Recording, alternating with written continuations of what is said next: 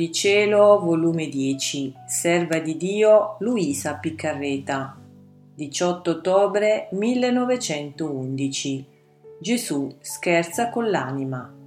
Questa mattina il mio dolcissimo Gesù, quando appena si faceva vedere in atto di mettermi il dito in bocca, quasi che volesse che alzassi la voce per parlargli dicendomi Fammi una cantilena d'amore Voglio distrarmi un poco da ciò che mi fanno le creature.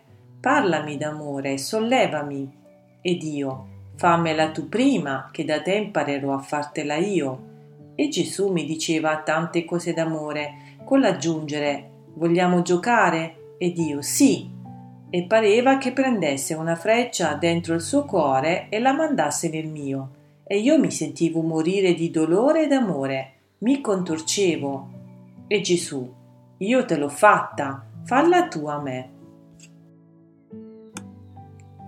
Ed io, non so che menarvi, per fartela me ne devo servire della tua.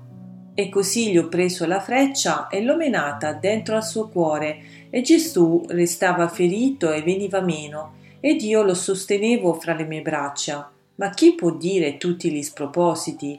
Ora, quando al meglio è scomparso senza neppure aiutarmi a voltare, mi sembrava che mi volesse aiutare l'angelo ed io No, voglio Gesù, angelo mio, chiamalo, chiamalo, altrimenti qui mi sto. E gridavo forte Vieni, vieni, oh Gesù. E Gesù pareva che venisse, l'ho vinto. Bravo a Gesù. Così aiutandomi a voltare mi ha detto Tu offendi l'angelo. Ed io non è vero, voglio tutto da te, e poi lui lo sa che tra tutti io devo voler bene a te. Gesù ha sorriso ed è scomparso.